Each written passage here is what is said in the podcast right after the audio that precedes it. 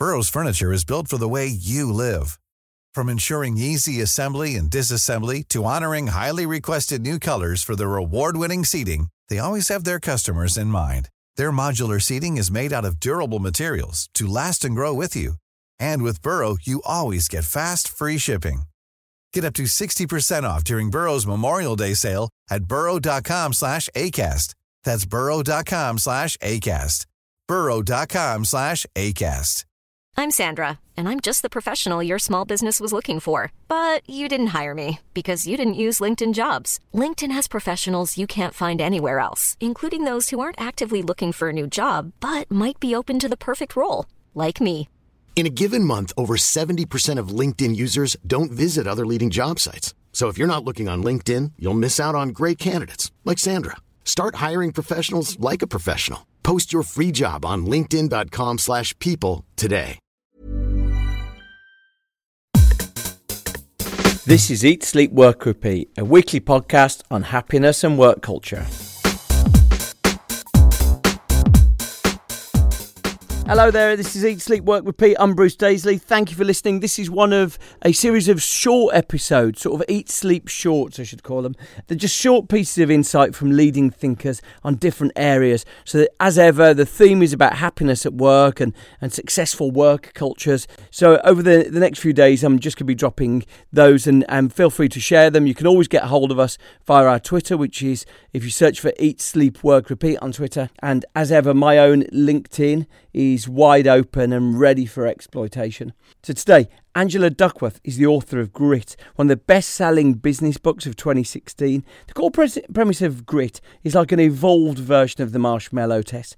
The Stanford marshmallow test was the work of Walter Mischel in the 1970s, and the, I guess the 280 character version of that is that a child was offered a choice between one small reward, in this case a marshmallow, right now, or two marshmallows after a 15 minute wait. And remarkably, the ability to delay pleasure has turned out to be one of the best predictors of success, not only in sweet, hungry kids, but in adults too. And, and Grit looks at that. Grit looks at how some people are able to battle through adversity to achieve better results at the end. It's sort of like a fortitude of spirit, really, the ability to persist with things. And Angela in the book takes a look at people entering training for some of the, the highest, most elite uh, military occupations in the US. There's almost no predictor of the people who drop out. They can have stellar academics, they can have great success in sporting areas, consistently hard workers drop out, but there's some tenacity, there's some characteristic in some of them that leads to them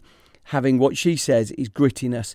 And Angela looks at sports teams, businesses, students. Really, this study of, of grit tries to identify this quality, this persistence that seems to be the differentiator of our success in life. So, like I say, an evolved version of the marshmallow test. Now, a lot of us in our jobs find ourselves thinking that our situation is tough. It's been a grim year. We can't see a way out of it. We probably say to ourselves, if we could just get the people with a, a resilient spirit, people who are going to be here for the, the hard fight then we might have the only chance that we've got. And and what Angela asserts is that grit. We're going to go on and discuss what to look for when you're hiring someone with grit. But to start, I quizzed Angela, how can we build a team that's characterized by having grit? I think I am asked more about grit at the cultural level, at the organizational level, like what what's a gritty team look like, or what's a gritty company look like. And so much of what people are doing, you know, how gritty they are, how happy they are, I think really is about the the organization in which they're embedded. The thing that I study as a psychologist is the individual, so the individual outlier in success. But I think that if you extrapolate from the individual and say, well, what makes a person passionate that is deeply interested and curious about what they're doing and filled with purpose and meaning. And then if you ask about individual perseverance, you know, individually practicing every day to do one thing better and being resilient in the face of adversity, you can, I think, take that at the macro level and say, well, what would be a culture or, or workplace that would support that?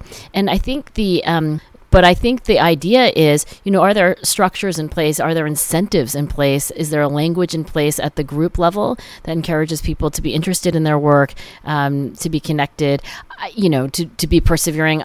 Oftentimes, it's hard to tell the difference between cultures that seem to do it superficially, you know, they have the values on the wall or, you know, they have an annual meeting where they're supposed to be living their mission and purpose, and then cultures who are doing it authentically.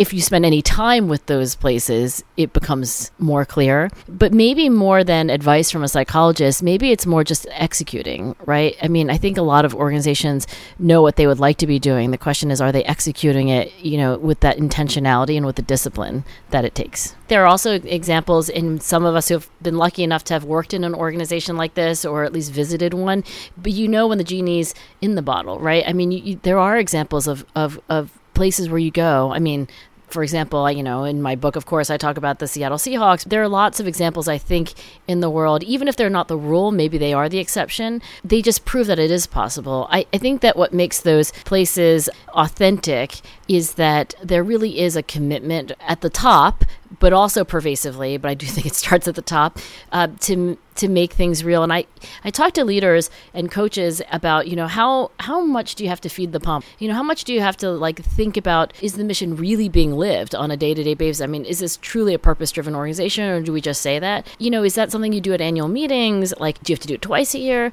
And you know, without exception, they say you do it every day you do it all day, every day. I, I, think it's the kind of work that's never done, uh, as in it's never finished. Um, and so, really, I think if you have true committed leadership who says, like, when I wake up in the morning, I have to think about whether we're truly enacting purpose and mission, I think that's the difference between it being a stencil on the wall.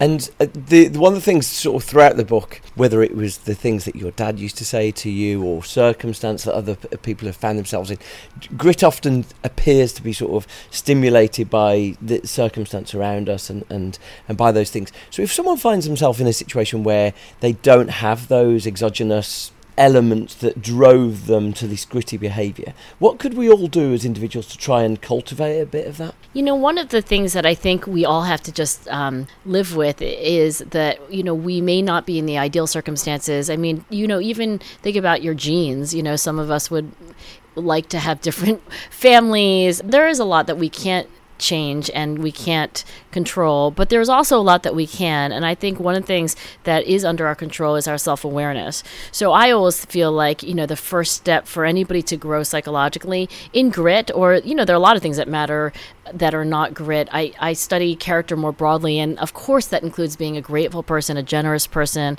a creative person, um, someone who's full of life, you know, a good sense of humor.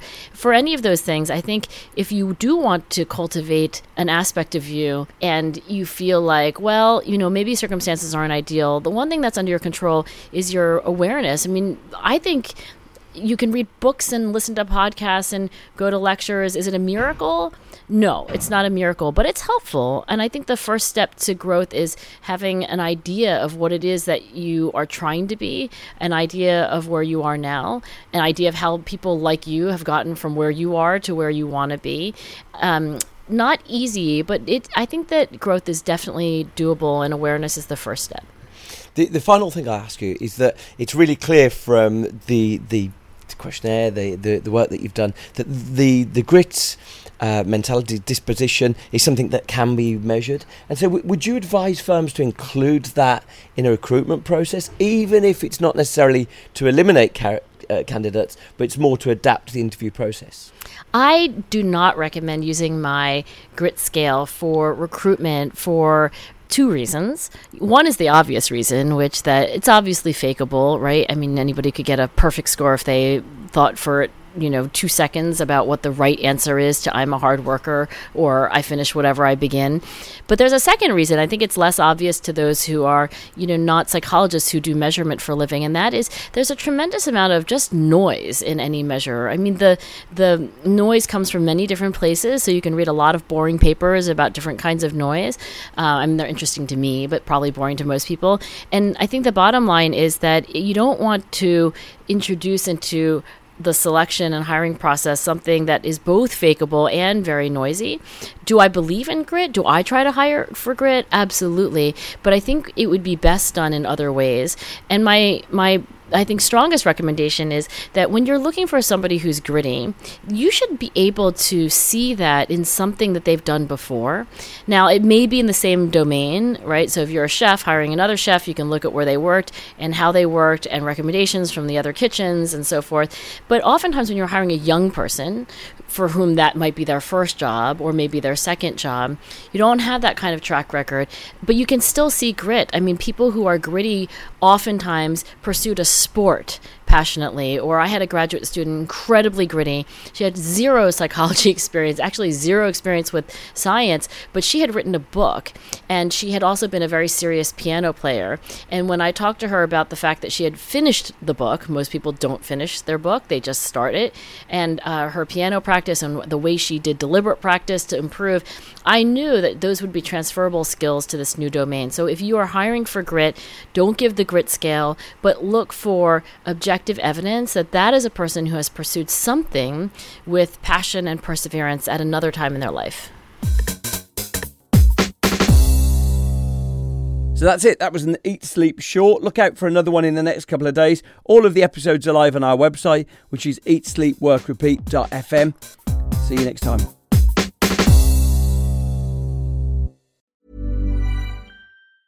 Hey, it's Danny Pellegrino from Everything Iconic. Ready to upgrade your style game without blowing your budget? Check out Quince. They've got all the good stuff shirts and polos, activewear, and fine leather goods, all at 50 to 80% less than other high end brands. And the best part? They're all about safe, ethical, and responsible manufacturing. Get that luxury vibe without the luxury price tag. Hit up quince.com slash upgrade for free shipping and 365 day returns on your next order. That's quince.com slash upgrade. Mom deserves the best, and there's no better place to shop for Mother's Day than Whole Foods Market. They're your destination for unbeatable savings, from premium gifts to show-stopping flowers and irresistible desserts. Start by saving 33% with Prime on all body care and candles. Then get a 15-stem bunch of tulips for just $9.99 each with Prime. Round out Mom's menu with festive rosé, irresistible berry chantilly cake, and more special treats. Come celebrate Mother's Day at Whole Foods Market. Planning for your next trip? Elevate your travel style with Quince. Quince has all the jet setting essentials you'll want for your next getaway, like European linen, premium luggage options, buttery soft Italian leather bags, and so much more. And is all priced at 50 to 80% less than similar brands. Plus, Quince only works with factories that use safe and ethical manufacturing practices. Pack your bags with high-quality essentials you'll be wearing for vacations to come with Quince. Go to quince.com/pack for free shipping and 365-day returns.